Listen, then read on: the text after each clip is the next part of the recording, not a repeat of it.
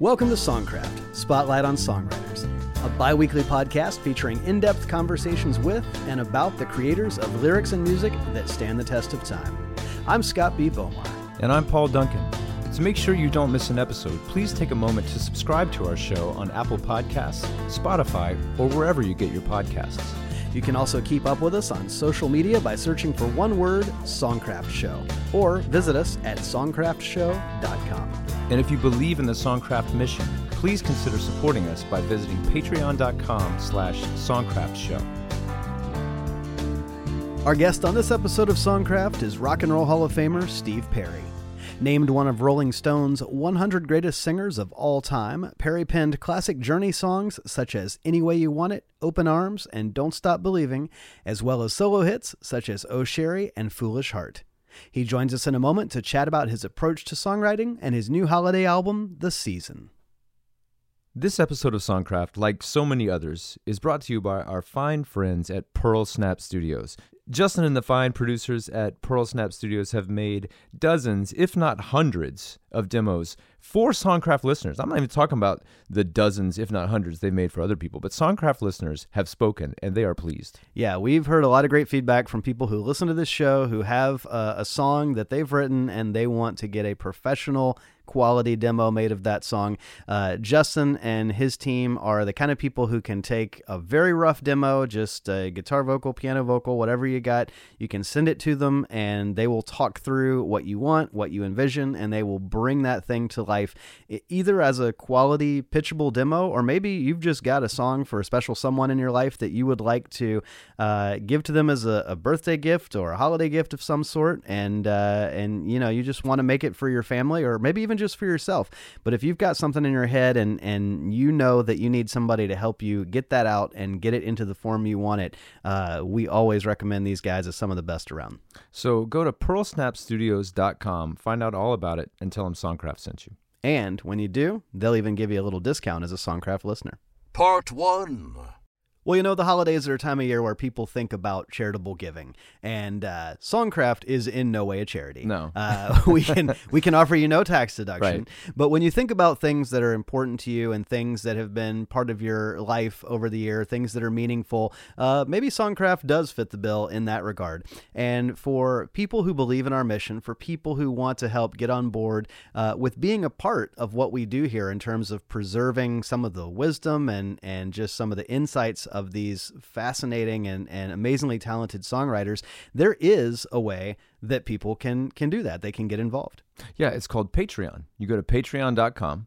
And if you're one of those people who ever even thought about donating to Wikipedia, then I would say consider supporting us on Patreon because it, listen, guys, Wikipedia is going to keep going. Don't yeah, worry about fine. it. They're going to keep fine. going. They're, they're, sitting on mountains of cash. Um, but for us, I mean, every bit of support goes a long, long way, and and we have things that we offer to our supporters. You know, you, there's some Songcraft swag and, and you know stickers and t-shirts and things like that that we offer um, there's bonus material if you love the show and you'd like a little bit more of the show we've even got a, a little bit from today's steve perry episode that's right a question and answer that we didn't include yeah, and uh, we even have opportunities if you support us at a certain level to uh, have you as a, a guest for a few minutes on the show to talk about whatever you want to talk about. Uh, and, and even there's an opportunity for folks uh, to come and have lunch with us. Uh, we're not going to pay for your flight if you uh, don't live in the Los Angeles area, but if you can get yourself here and, and you're a Patreon supporter at a certain level, we will take you out for tacos at our favorite taco place right here in Inglewood, California, which is the, of course, world headquarters of, of Songcraft. Um, so if you're interested in helping be a part of what we do, of actually officially joining the Songcraft team, check us out at patreon.com. You can search for Songcraft or go directly to our page at patreon.com slash songcraft show. And the way we got into this whole conversation about Patreon, Scott, is that you were mentioning that it's the holiday season. That's right. And as such, we here at Songcraft like to do these holiday episodes. If you're a friend of the show, a listener to the show for any period of time, you know that we like these holiday episodes. We are festive people. that explains why you're wearing those uh, reindeer uh, antlers and that red nose today. That's not why. But, yeah.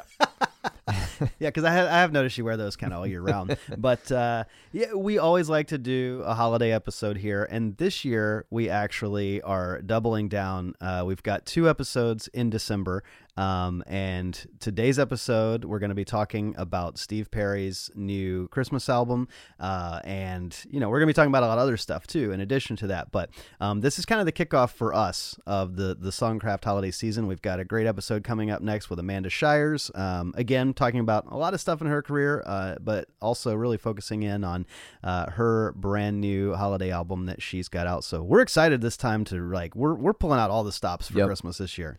And Steve Perry's Christmas album, it, it really covers the gamut, kind of the greatest hits. I mean, Yeah. there's there's like a canon of Christmas songs you got to The, hit. the classic American songbook of, yeah. of the holidays. I mean, you got the Christmas song, you know, the chestnut song, obviously. I'll be home for Christmas, Winter Wonderland, Santa Claus is coming to town. Um, I love it when we get a chance to dive back into this Christmas canon, you know? yeah. Um, what's what's funny about it to me though, and, and I do have to point this out. You'll you'll notice this even on the radio. There are some songs that get kind of included in Christmas season Right. that really aren't Christmas songs. Hmm. And I'm gonna tell you the one that fits this bill, you know, probably the most, and it's my favorite things. The Raindrops on Roses song, Right. From, Sound, of Music. Yeah. Somehow has become a, cri- and I think it's just because it says brown paper packages tied up in string. I think that's the only reason. Right. It's it sounds like well, there's a present in it, so that fits the bill, right? right. No, you're you're absolutely right. There are, uh, I mean, Jingle Bells uh, makes wow. zero reference to Christmas. But if I was like, "Hey, let's sing some Jingle Bells in July," you'd be like, "You're Yeah. you're a sociopath." I mean, it is a winter, it is a winter song, right. And maybe that's some, you know, but we should be able to sing it in January then. But if you rolled up today and and you were playing uh, "Summer in the City" by Lovin' Spoonful, and that was you know coming out of your car windows, I wouldn't be like, "Dude, what is wrong right? with Why you?" are you listening to a summer? But song? if you rolled up here, you know, in the in the middle of August, and you were listening to Sleigh Ride, right, uh, which I don't think mentions Christmas. I don't think I don't so think it does. Uh, but I'd be like, "What, dude?" I, I mean, I, I just off the top of my head, "Let It Snow." I don't think mentions Christmas. I think it's just like it's cold, Right? so let's stay inside. Yeah. That Yeah. works in February. Summer songs seem to be like allowable all year long, but cold songs are relegated to December for some reason. Right. Baby, it's cold outside. Doesn't Right. mention Christmas. I mean, to me, i- if if it mentions the word Christmas, um, something about Jesus' birth, Right. uh, or Santa Claus, those to me are are the things that make something uh, sort of have to be a Christmas song. Right. Because doesn't "I've Got My Love to Keep Me Warm" actually work better in January or February than than even December? But that is thought of as a as a Yeah. holiday song. And I'm not suggesting that we just go blow the whole thing up. I'm not saying that. I'm just I'm just pointing. It's what we do here, right? We I'm just pointing some things out. Yeah, and I gotta say, a lot of those songs that aren't really Christmas songs, but we listen to at Christmas, it, it's it's kind of the um, it, it's the diehard of Christmas music, right? it's because there's always the old uh, there there's the debate: is Die Hard really a Christmas movie, or is it just a movie that happens to be set at Christmas? Right. Um, I, and Home Alone maybe even kind of fits that that bill as well. oh yeah. I mean, Um, I would call Home Alone a Christmas. I but uh, Die Hard is more Christmas adjacent, yeah, and I, I, agree. think some of these songs are as well. But but again, I'm not saying take them out. yeah, I'm not yeah. saying take them out. No, and and you know we actually have a playlist that we made a few years ago, and we um, make it available every year. Um, we're going to put that on our homepage at songcraftshow.com. We have a Spotify playlist. We will put a link to it so that you can go right to it. It's uh, I- think well over a hundred Christmas songs. There are there are no repeats of songs, and there are no repeats of artists. So Incredible. it's it's really like a, a comprehensive playlist. It's got your sacred songs, it's got your most ridiculous songs. Uh, it's got I Want a Hippopotamus for Christmas on there, but it's being done by Lake Street Dive, Wow. um, which is actually really cool. So we even took the annoying Christmas songs and found non-annoying versions of them. Um, but yeah, if you uh, if you go to our website and and check that out, you can listen, and you're gonna hear, um, you know, your Jingle Bells and your Winter Wonderland and your Jingle Bell Rock and all these songs that don't actually mention Christmas, uh, but they are still part of the beloved uh, Christmas canon. But you know, we're here, I think, just to to kind of stir up trouble. Pretty much. Yeah, I, I consider us rabble rousers. very very much holiday rabble rousers. got a little uh, got a little Grinch attitude. so yeah, that you know we we roused your rabble. There you go. You're a mean one, Mr. Paul. Part 2 One of the most iconic voices in rock music history, Steve Perry is best known as the lead singer of the band Journey during the group's most successful period. His first top 20 pop hit as either a performer or songwriter was the solo written Lovin' Touchin' Squeezin', which became a hit for the band in 1979. In the following decade, he co wrote an unbelievable streak of classic songs with Neal Schon and Jonathan Cain, including Any Way You Want It, Who's Crying Now, Open Arms, Separate Ways, Send Her My Love, and Don't Stop Believin', a single that's been certified five times platinum. His 1984 debut solo album Street Talk produced the classic singles Oh Sherrie and Foolish Heart. After penning additional Journey hits Be Good to Yourself, Girl Can't Help It, and I'll Be Alright Without You, he departed the band and released his second solo album, For the Love of Strange Medicine, featuring the single You Better Wait. After briefly reuniting with Journey and co writing the additional hits When You Love a Woman and Message of Love in the mid 1990s, he stepped away from recording. Steve returned in 2018 with his third solo album, Traces, and has recently released his fourth solo record, a holiday collection called The Season, produced by Steve and Thom Flowers and featuring contributions from multi instrumentalist Dallas Kruse. The Rock and Roll Hall of Famer, who Rolling Stone magazine named one of the 100 greatest singers of all time, joins us to talk about exploring the Great American Christmas Songbook from a writer's perspective, to share some stories about his own songs, and to offer some insight into his approach to the craft.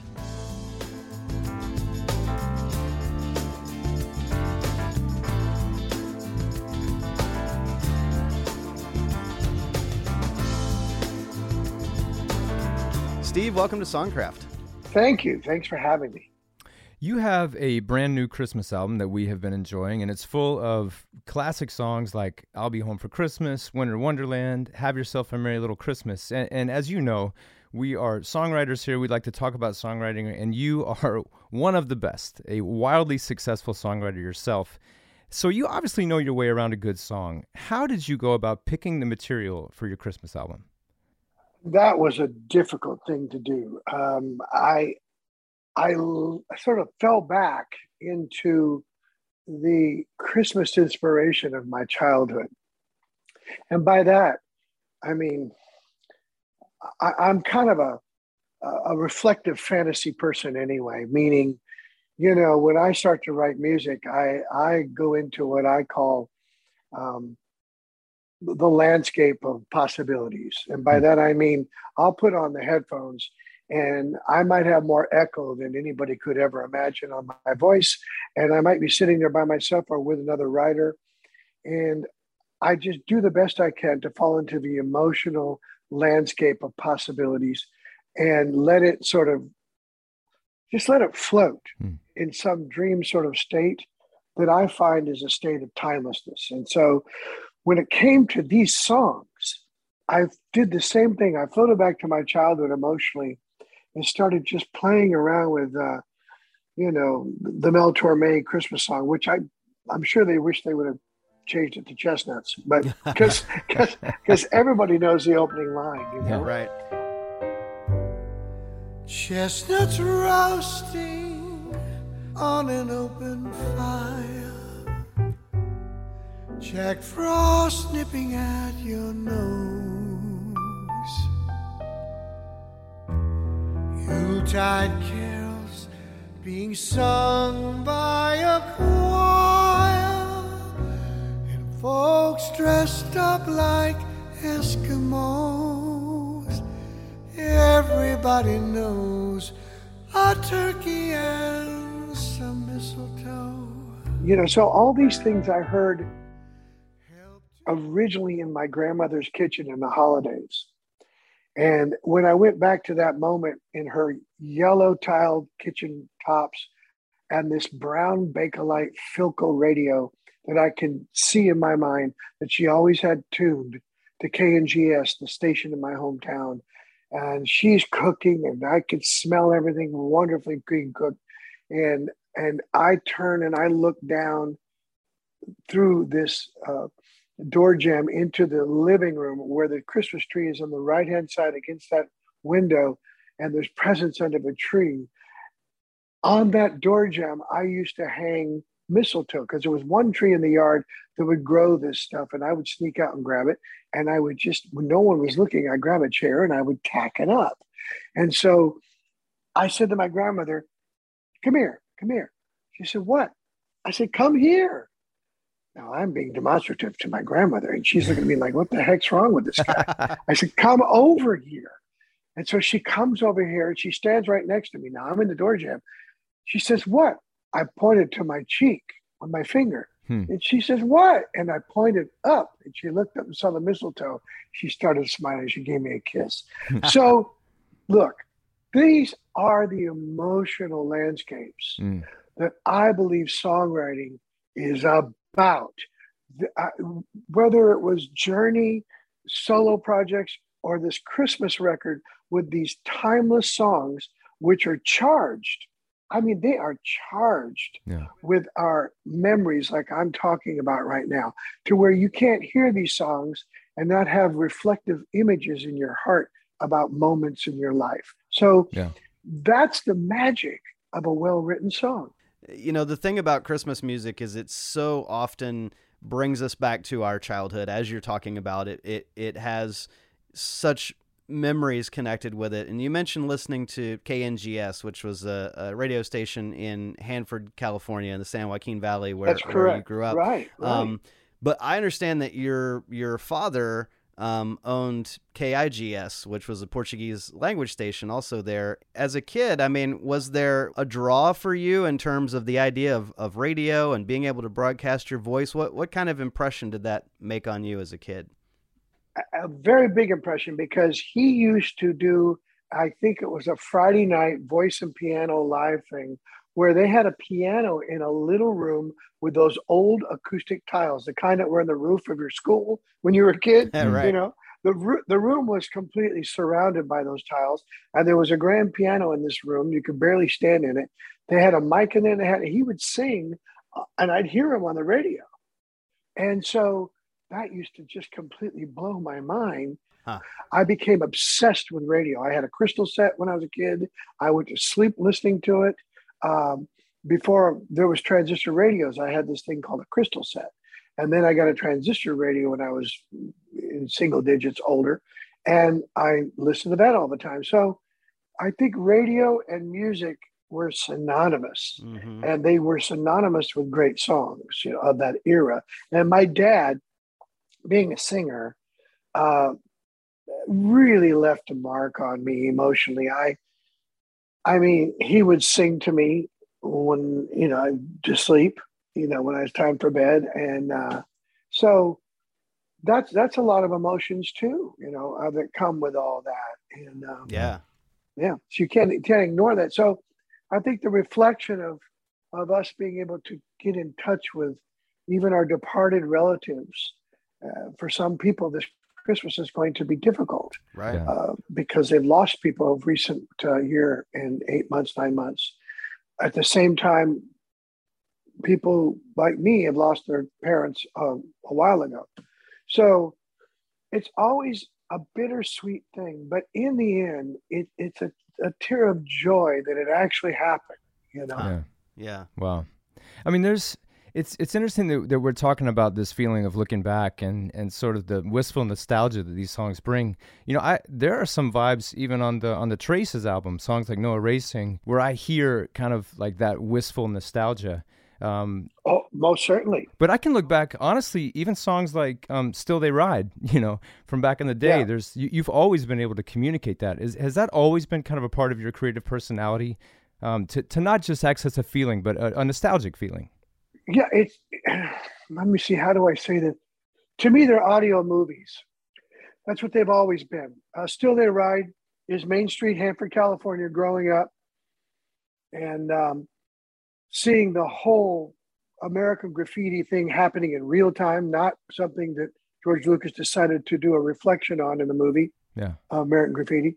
Um, that period was was alive when I was a little kid, and um, that Main Street was alive and the neon lights and the street lights and people cruising. And, and it was, there was a, it was an amazing camaraderie going on and, and conflict from city to city. People would show up from different towns with hotter cars, decide to challenge the car of that town. Right, There's a lot of stuff, you know. And so Still They Ride is literally about a guy that continues to, to cruise, he continues to ride, even though the time in which he became uh, infected by it all has passed. Yeah. And, uh, but he still he rides. And in his heart, it's still happening.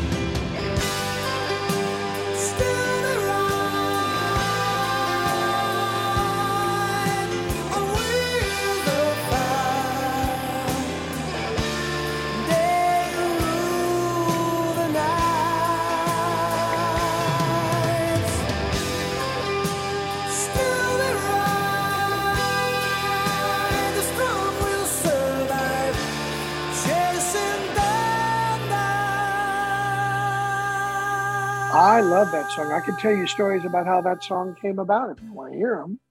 Always. So, so I come in. We had a Journey had a a, a rehearsal uh, house in Oakland, a warehouse actually in Oakland, and our manager Herbie Herbert had had acquired this for us so we could sort of keep storage and have a big place to rehearse. And I would say it was the one of the most valuable things and by that, I mean, when it came to songwriting, you can write songs and then arrange them and then walk in the studio, and you're going to get a certain sort of a, a growth of the song, a certain performance of the mm. song. We're talking live performing, by the way. Yeah. We're not talking about grids and Pro Tools. Right. So, you know, we're, we're talking about no samples, we're talking about performance.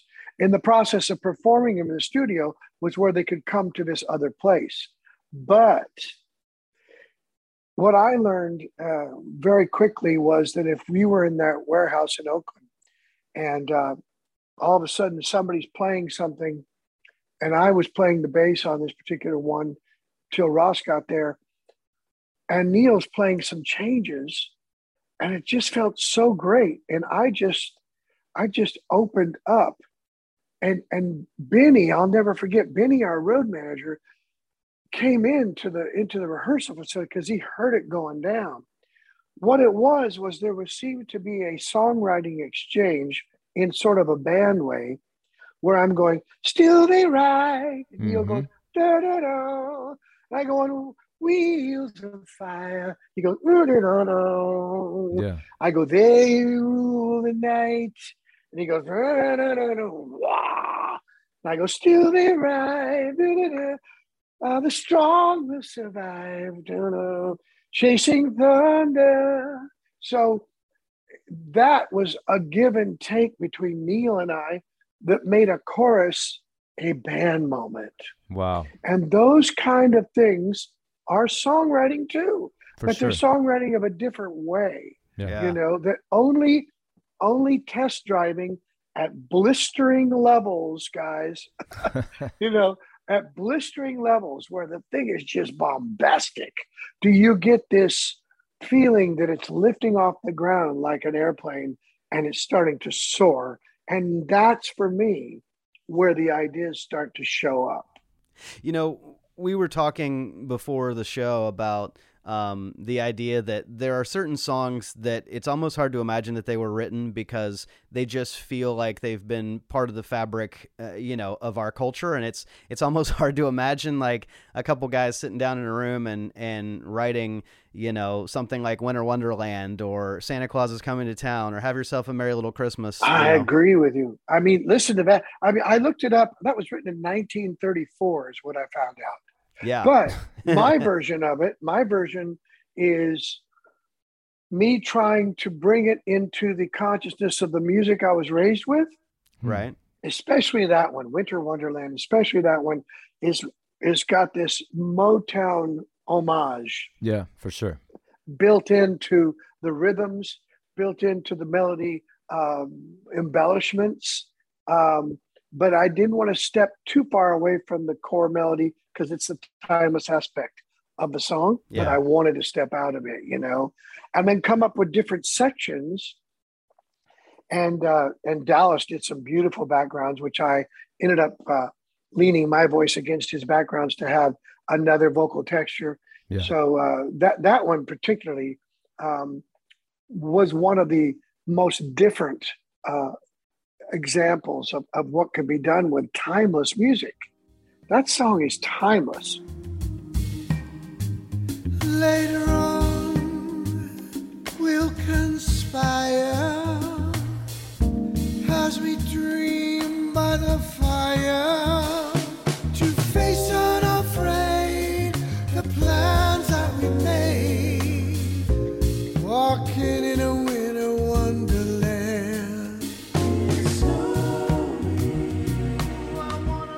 interesting to to think about you as a um, writer and a performer who is recording these songs that are so timeless and have been interpreted by so many different people.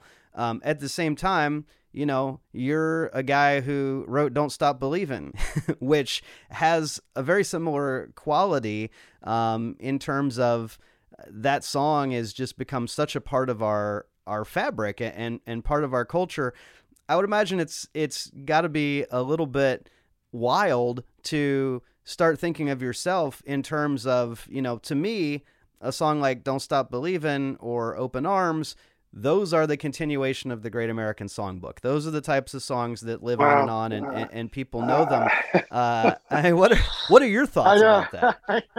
you're, you're killing me. I, I, I, uh, I, uh, I just don't know what to say about that. I mean, I guess I'm extremely fortunate that my father's DNA that he gave me was so musical that I would be able to participate in and the DNA from Neal Schon and Jonathan Cain uh, to write these timeless journey songs. Um, but at the time, I don't want to speak for them. I can only speak for myself. They were just another track or another song that we really believed in. Hmm. Songs like Happy to Give is one of my favorite songs. No one has ever talked about it or has never seen the light of day, a journey song. Um, there's a lot of songs like that. Um, those songs, you know, um, that we wrote together, um, they just, they were a moment in time. And like I said, they all, in my opinion, were like children, and every one of them were so different, and every one of them deserved as much love and attention as the other one. So we didn't give Don't Stop Believing any more attention than Happy to Give or Send Her My Love.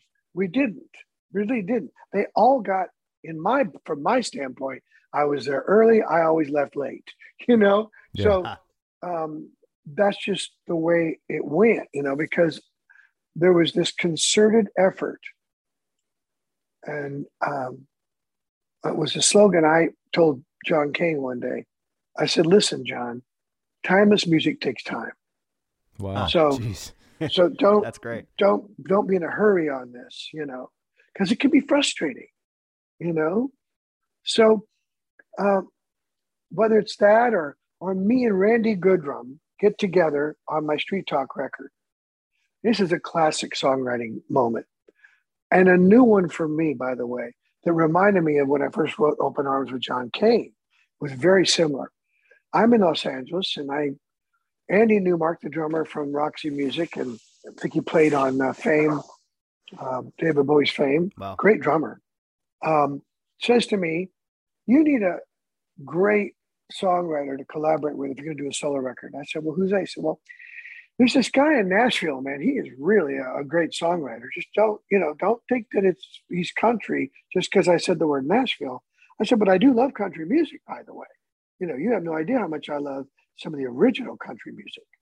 And uh, so he said, "Okay, well, so then." Randy flies out to Los Angeles. We sat down one day. He started playing. Next thing I know, Foolish Heart was written. Hmm. And the only thing it needed was lyrics.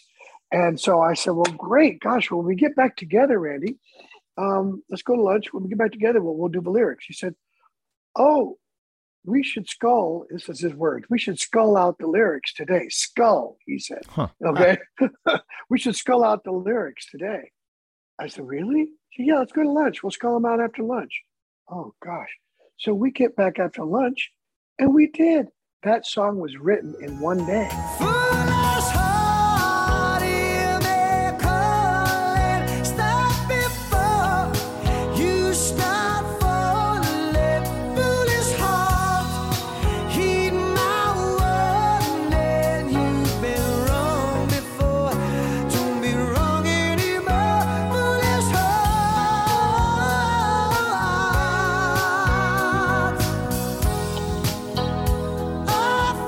And it, felt so good because it was written with a Linn drum machine for sketching purposes only that we could never beat the feeling it had with the Linn machine. So the original version is a Linn machine.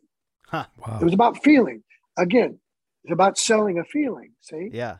You know, uh, Randy actually uh, was someone that we interviewed a couple years back, um, and we were Oh, he's the greatest. He's the so greatest. he is so great and so so gracious with us.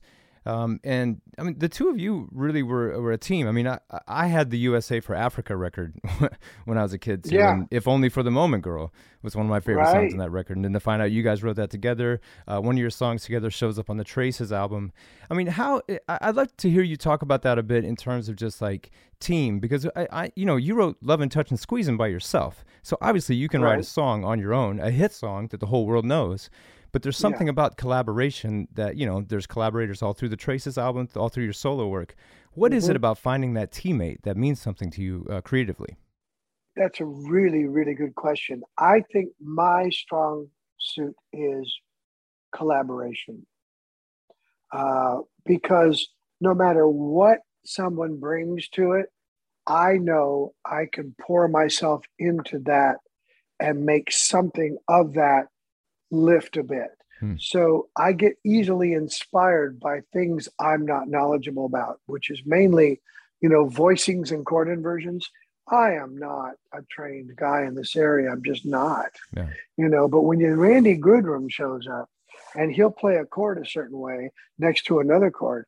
And I'll say, well, what is that? He said, well, it's just a D minor or whatever with an augmented. And he'll talk, you know, a, a language that is foreign to me. Yeah. But I love the way it is. I said, I don't know what it is or care what it is, but I love the way it sounds. Yeah. Hmm. He says, well, the difference is instead of putting it the, you know, the fifth on the top, I'm putting it on the bottom. It's voicing. And I'm going, again, I hear what you're saying, but I don't know what you're saying. But I love what I'm hearing. Yeah. you know, Yeah. so do that. You know, do that. So that I- I'm an auditory person.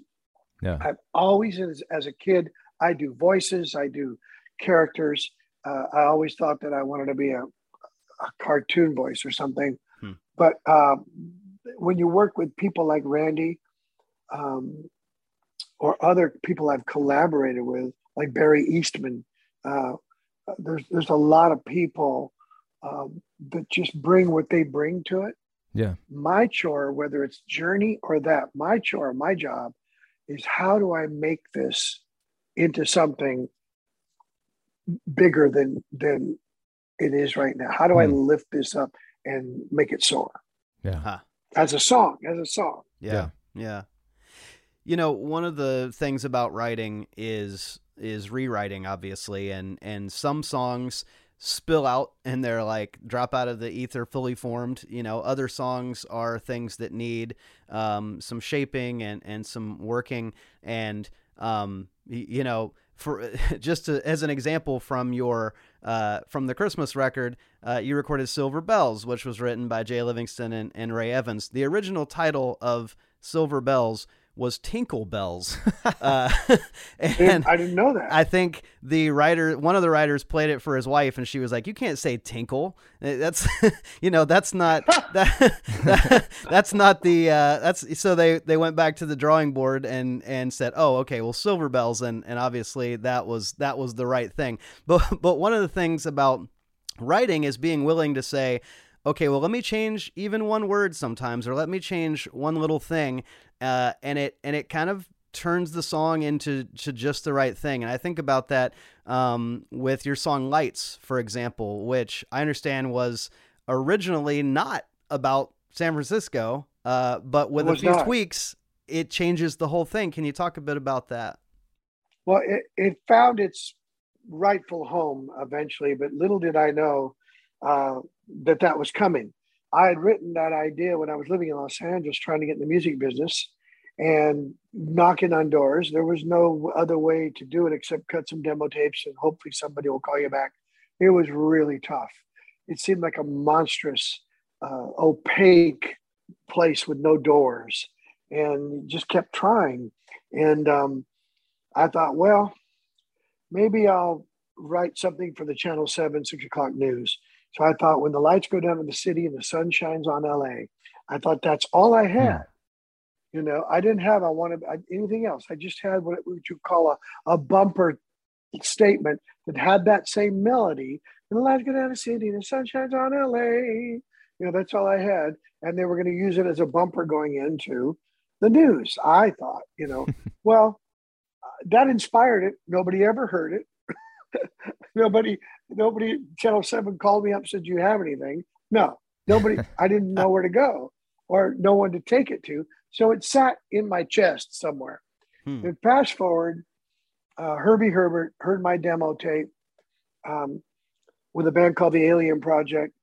And uh, one of those songs, If You Need Me, Call Me, and, and My, My, My, and, and Harmony, some great songs we had written with that band, um, fell into his hands. And he calls me out of the blue and tells me there's this band Journey he manages, and they're wanting to make a musical change.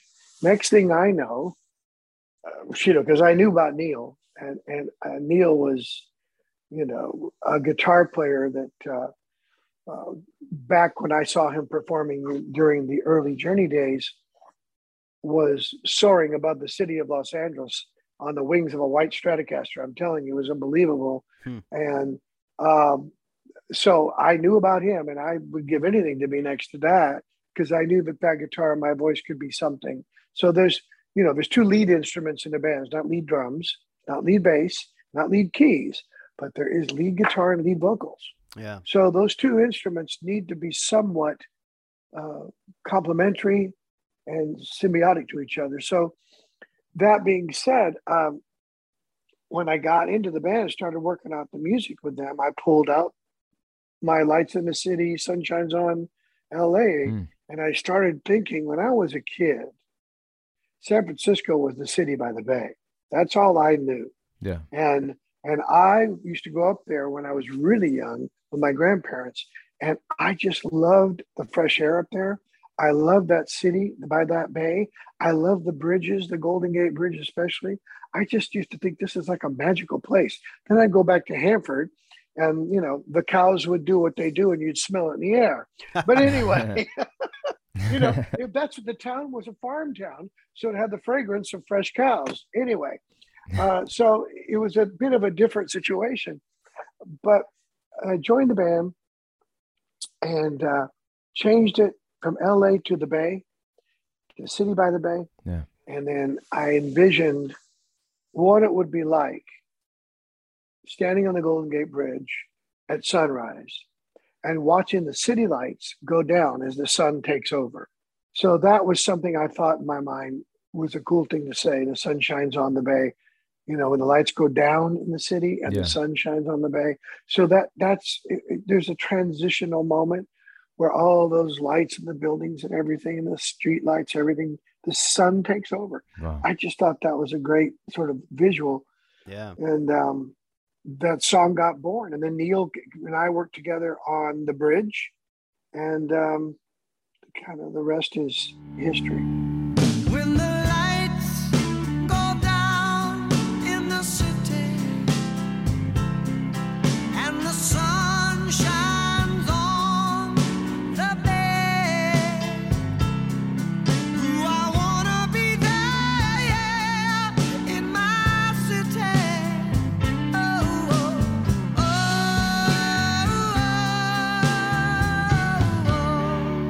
I, I think about you in those early days, and I think about, you know, writing from a place of just possibility. You know, everything you're writing Mhm. is, you know, you, you, the unknown, you know, what the future is going to be. And then you get to the point where, you know, y your potential is realized and you're a star and you're, you know, then, then you're maybe writing from a place of pressure. I don't know. Um, and, and then all this time, you know, people know who you are. They know your music. They know your voice. It changes. It has to change the way people approach you and may even change the way you approach the craft. And then now I, I look at these last couple records you've put out after so long in between that maybe it gives you the feeling of being a new kid again. I, I'm just wondering if there is some, you know, if that feeling is springing back up, uh, the feeling of Uh, possibility, yeah, I, you know? from a songwriting standpoint, I had to go away with the intention of never coming back.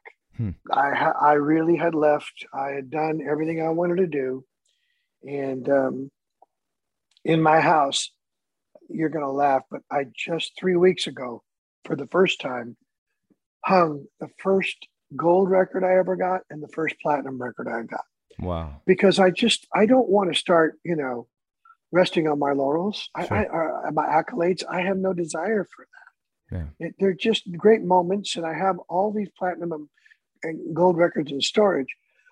But there was one set that I felt meant the most to me, which is when I first got my first gold record. Hmm. It was Infinity. We worked so hard to get that record gold. I mean, we flogged it by touring. There was no internet. It was it was us in a bus rolling from city to city, six to seven nights in a row, five nights in a row shows. Then we flogged it to platinum. We didn't. I left February first of that year. I got home December twenty first. We didn't come home for a year, Wow. but you had to. You were running for public office. You know, you really were. There was no way around it. You had to go. And so when when you know when you were going from one place to the next, you'd stop in little cities along the way, Hmm. which were called secondary markets in those days. Yeah. You'd play a three thousand seater, which is, by the way, one of the bigger ones at that time because we were playing clubs.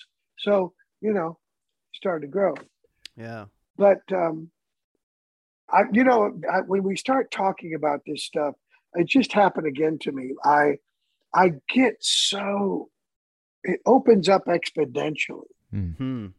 You know, the the first two pla- the first two records were the most to me, so I put those up recently because I don't consider myself what you said earlier a star or nothing. I really don't. Hmm. I I don't think that carries any value to me. Uh, and it is like starting over. It really is like starting over, putting up these two records for me because that's where it started. Yeah. And I, t- I emailed my old manager. They're the most important to me because that's where it all started. And I Mm. thanked him. I thanked Herbie for that because he believed in me, called me. I joined the band. And if it wasn't for him believing in me, I wouldn't be talking to you right now. Hmm. Hmm. Right. Yeah. Yeah.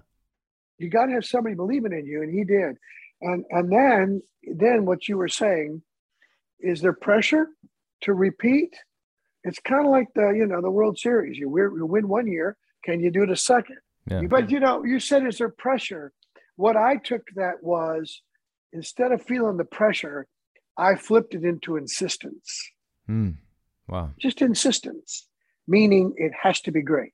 Huh. That's all. Insistence on not settling for anything less than great. Yeah. And that can be friction within band members. We got to do it again. Well, why? That was great. Okay, we got that. Yeah. Yeah. But let's try to reach for more because I think we can do better with. it. I think that basic track can be better. Yeah. Yeah. Yeah. Well, good is the enemy of great, right? Oh my God, is that not a statement? No. That is a fact. That's not even a statement. That is a fact. Hmm. Yeah, you know, talking about the idea of of collaboration, you, you were talking about you really thrive um, you know, in the in the collaborative environment. And I look at you know, I look at a song like Oh Sherry, which which I believe is has three other writers in addition to yourself. Um, or I look at um, You Better Wait from uh, For the Love of Strange Medicine album in 1994, which I think had maybe five writers. But your more recent record Traces from 2018, almost all the songs on that record are, are two person rights. Um, you know, and, and you've got uh, Randy Goodrum, who we mentioned. You've got Dan Wilson. You've got uh, David Sprang, Brian West. There, there's different people, but really the writer credits primarily on that album are kind of a, a one-on-one situation. And and I'd be curious if for you the process is different in collaboration when it's just two people working together, just the two of them, versus having kind of multiple people in the room working on a song. Well, the ones that have more than two people uh, was just an indication that whenever I write something like "You Better Wait" or "Oh Sherry," if there's people in the room with me, uh, then I feel at some level, whether they're contributing or not, um, they may have said something that went, "Oh yeah, okay, maybe just one thing," in my opinion, this is old school songwriting for me. They're entitled to a, something because they were in the moment when it was being written. So Craig Krampf, for instance, was playing a drum pad while Bill Cuomo and I were sketching O'Sherry, and he was there keeping rhythms for us. And he was he ended up being the drummer on the track. Um, and so actually, it was Larry Londin who actually cut the track, but he he introduced me to Bill, and so the three of us are sitting there writing the music. So then later, I brought in Randy Goodrum to help me write the lyrics. Hmm. And so a good example of that is okay, was was the lyric prolific? Was it like, oh, it's gonna be, it's gonna be great? No, it was not. It was me mumbling, which is what I do a lot. Okay, uh, I'll I'll mumble like "Feel me along." Oh, oh. You know, I mean, I'll do stuff like that, Yeah. and then, and and Randy comes in and says, "It sounds like you're saying it should have been gone." right. And, and I went, "Well, I kind of was, but not. Let me try that. Should have been gone." Well, I like that. It works good. Okay, should Yeah. have been gone. Okay, then what would be the next line? You know, so we work on what the next line sounds like. I'm saying, so eighty to seventy percent of all the songwriting is me writing melody with phonetics first Yeah. with pocket because I'm an old drummer. I'm going to have certain amount of rhythm in, in the phrasing, certain amount of phonetics that work for my voice, Mm-hmm. and and then I'm going to go back, and this is the hardest part, and find out what the hell I think I was saying. right. Should have been gone, knowing how I made you feel, and I should have been gone after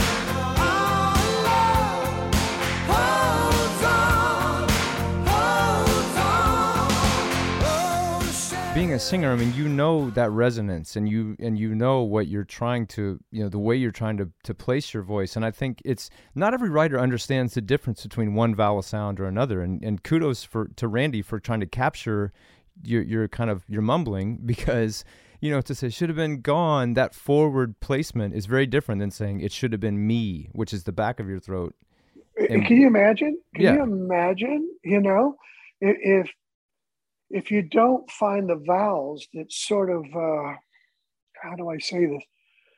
There's a certain believability in all the singers I have loved. Hmm. Mel Torme, Nat Cole, Sam Cooke, Tony Bennett, you know, Gladys Knight. I mean, there is a believability in their choices of the vowel sounds and the notes they're singing with those vowel sounds. It Yeah. almost is more important that way than anything.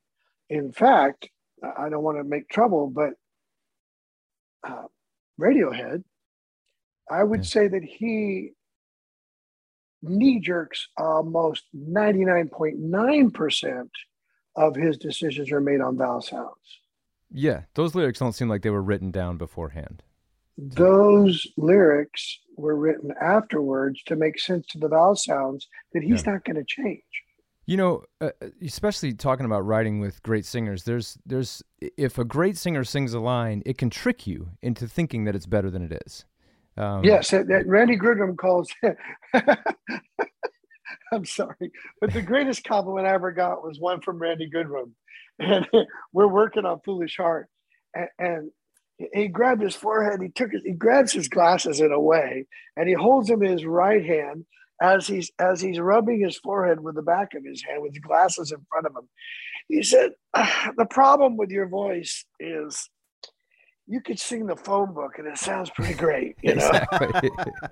exactly. And I said, What?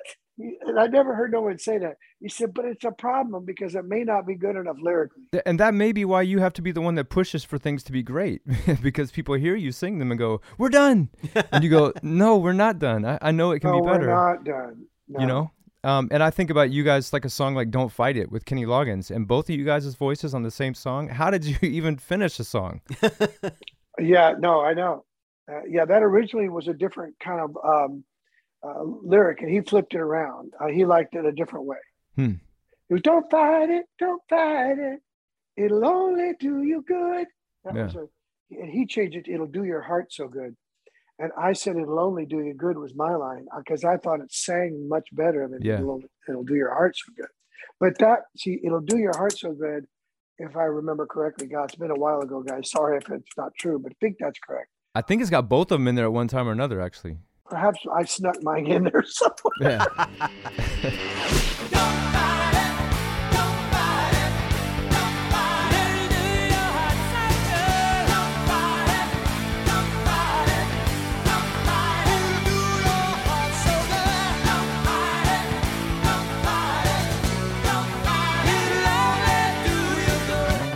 one of the things about songwriting is being able to break the rules you know if, if you're a if you're not a if you're not a great songwriter and you break the rules then you know it doesn't work. But if you've got the right instincts and you've got the right sense of the craft um, i feel like you can sometimes get away with just flagrantly breaking the rules. And you know i am amazed that a song like don't stop believing which is probably one of the more successful songs that that you've written and one we had referenced earlier um, the chorus really doesn't come like the whole song is a build up to this giant chorus. And normally you would you know typically you'd hear a verse maybe two verses and then you get to the chorus. That song the chorus is like three minutes in when it really cranks in yet everybody knows that chorus everybody sings along. To me that's a song that defies the rules but works so perfectly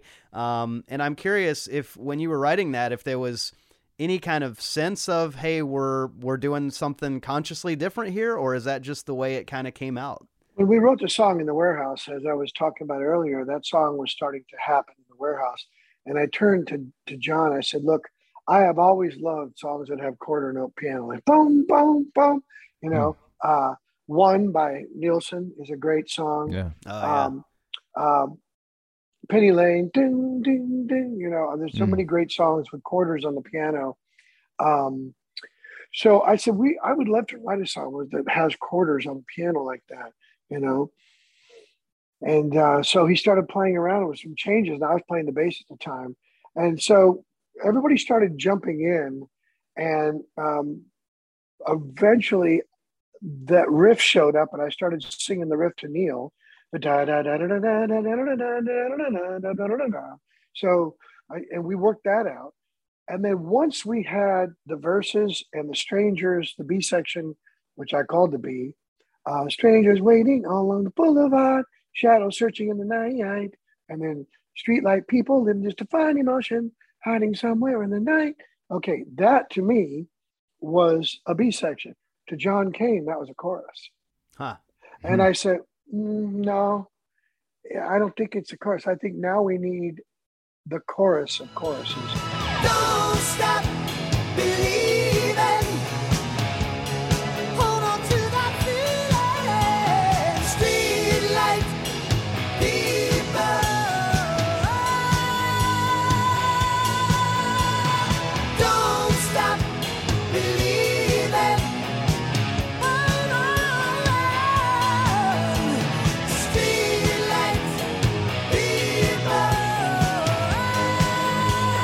Everybody does it differently.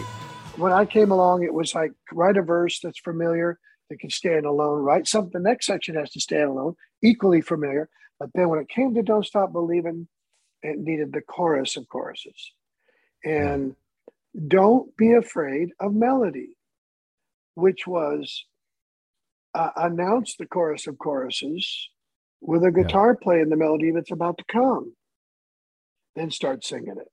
yeah So that was a way to get a guitar solo in there in that time that had melodic importance. Melody melody, melody.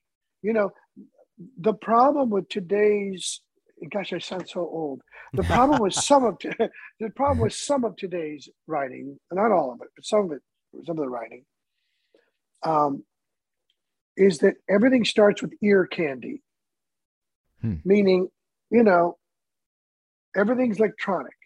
You put on all these alt nation stations, and everything just bombastically is ear candy, meaning it already sounds good. Yeah. Okay. And so they feel impressed.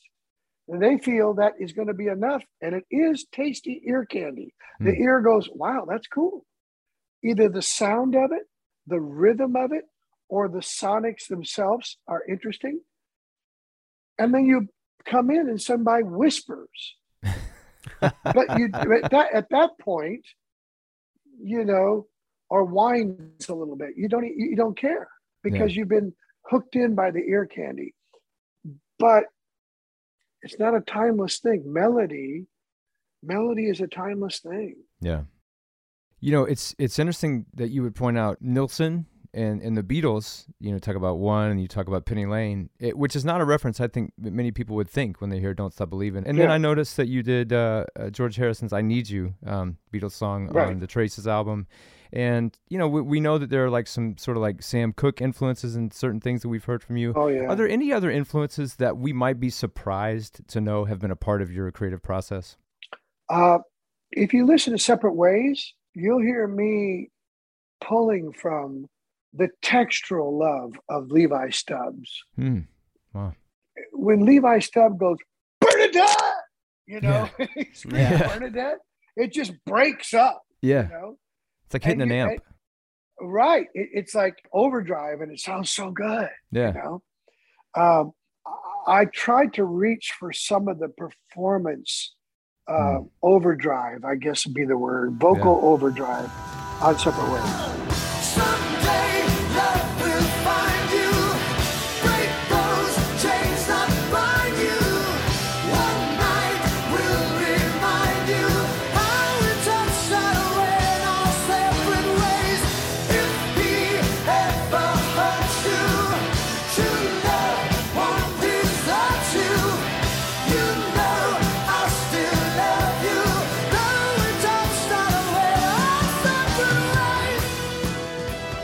Well, back to the new album. Being a songwriter, and again, these are these are classic songs that you are um, you're covering here, but you still have the instincts of a songwriter. So that's going to influence how you're drawn to to certain songs. And you know, with the songs in this record, there are a million different ways that you could approach them. These songs have been covered by a lot of different artists, and they've been covered, um, you know, in a lot of different ways. I'd love to to talk about how you approached this project.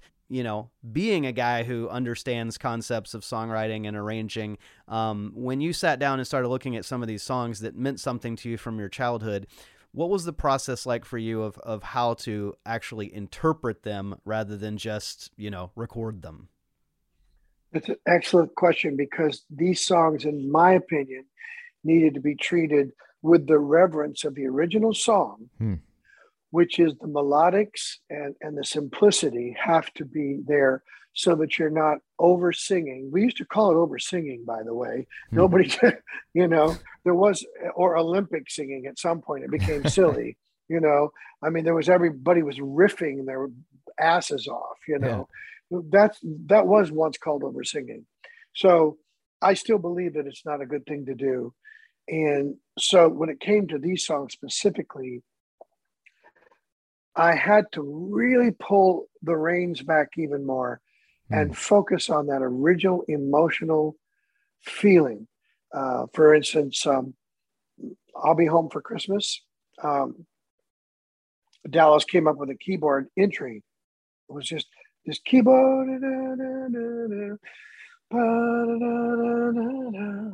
He'd have this little that's a little keyboard part. Mm-hmm. Immediately, I heard, "Oh, I want to be home with you. Oh, I want to be beside you." That became a part to introduce the song, and uh, then the "I'll be home for Christmas." came in right after that.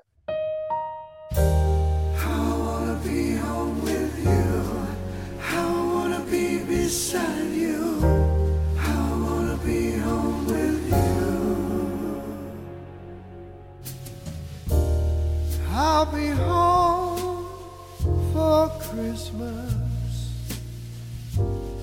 You can count on me. And I didn't want to do it with the belly tones of a Bing Crosby. Hmm. Though that was the original thing I heard when I was a kid. He's very, please have snow and mistletoe. Yeah. He's very, very, very chest oriented with his tones. And so it was a little bit challenging for me to step out of those tones and let that melody work for my voice. Hmm. So I kept working on it till I could find a way that it felt emotionally uh, reverent to the melody Yeah. and at the same time believable being me. Yeah. Same thing went for um, when it came time to do uh, what do you do on New Year's Eve? Uh, I mean, this song was written uh, in 1947. It says, you know, I mean, wow. Yeah. Um, and and then I heard Ella Fitzgerald do the the intro to it. Oh my goodness! Yeah. So I felt like we got to tag the intro on it. We have to do the intro because I don't think I've recorded a song with an intro before. Yeah. Hmm. So songwriting wise, songwriting wise, that needed to happen too.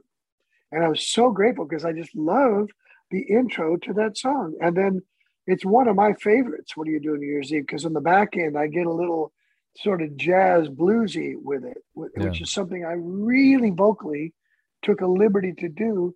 But in the spirit of Ella, that's the place to do it. Yeah. You know, it's when you, when you mentioned what are you doing New Year's Eve and you mentioned 1947, I thought, oh, so it's asking the question, what are you doing New Year's Eve, you know, going into 1948? And just then I thought about the context of ending World War II and, and I thought about the context of I'll be home for Christmas. And I was just thinking with all the world's been through in the last couple of years, this is a really significant Christmas. You know, there are some people that are going to be getting back together for the first time in years. And a song like I'll Be Home for Christmas all of a sudden carries a, a, a resonance that it maybe hasn't carried in decades. Yeah, I think it's refreshed resonance. Hmm. Refreshed. It's always been there. The song has always said the most poignant, important thing. It really has never stopped being credible in its emotionalism of what it's trying to say. Yeah. But Hmm. boy, we have now, after what we've all gone through so far, uh, I think we've been like you refresh your computer when you know you have to reboot. We've been rebooted Yeah. into like, wait a minute, hold on. Wow, Christmas is going to be kind of special. Yep. It's Yeah. going to be kind of special. And these songs haven't left. We most likely left a bit, right? Yeah. Now we're, I think we've all been forced back in our bodies, in our lives. At least I can speak for myself. I have for sure. Yeah. And uh, what's important is changed. What Mm. is really important is changed. And uh, what I wouldn't give to be home for Christmas. And Wow. uh, for me, emotionally, that song takes me there. Well, our listeners, uh, if they want to hear a holiday album from the heart of a songwriter who also happens to be one of the greatest singers alive, then we want to uh, encourage everyone to go and listen to The Season out on Fantasy Records. You can stream it, you can uh, buy it in physical format, you can uh, get it however you want, but um, a great addition to the holiday canon. And uh, Steve, we just want to thank you for for talking about the record and talking about your songwriting and influences and, and some of your own classics over the years. This has truly been uh, a thrill for us. Oh, thank you so much. And for those nice words, I owe you both lunch and uh, 20 bucks apiece. thank you so much for having me. I appreciate it. Happy holidays to you. Thanks for listening. We'd love to stay connected with you, so please take a moment to subscribe to Songcraft via Apple Podcasts, Spotify, or your podcast app of choice. If you like the show, we ask you to consider rating us and leaving us a good review. Word of mouth is important, and letting other potential listeners know what you think of the show helps us tremendously. And of course, nothing beats a personal recommendation. Perhaps take a moment right now to text or email one friend who you think would appreciate what we do and send them a link to our show letting them know how much you enjoy it. As a reminder, you can sign up for our email list at songcraftshow.com and find out how to help support us at patreon.com slash songcraftshow. And you can follow us on social media by searching for Songcraft Conversations on Instagram and Songcraft Show on Facebook and Twitter. Thanks, as always, for listening and for your support.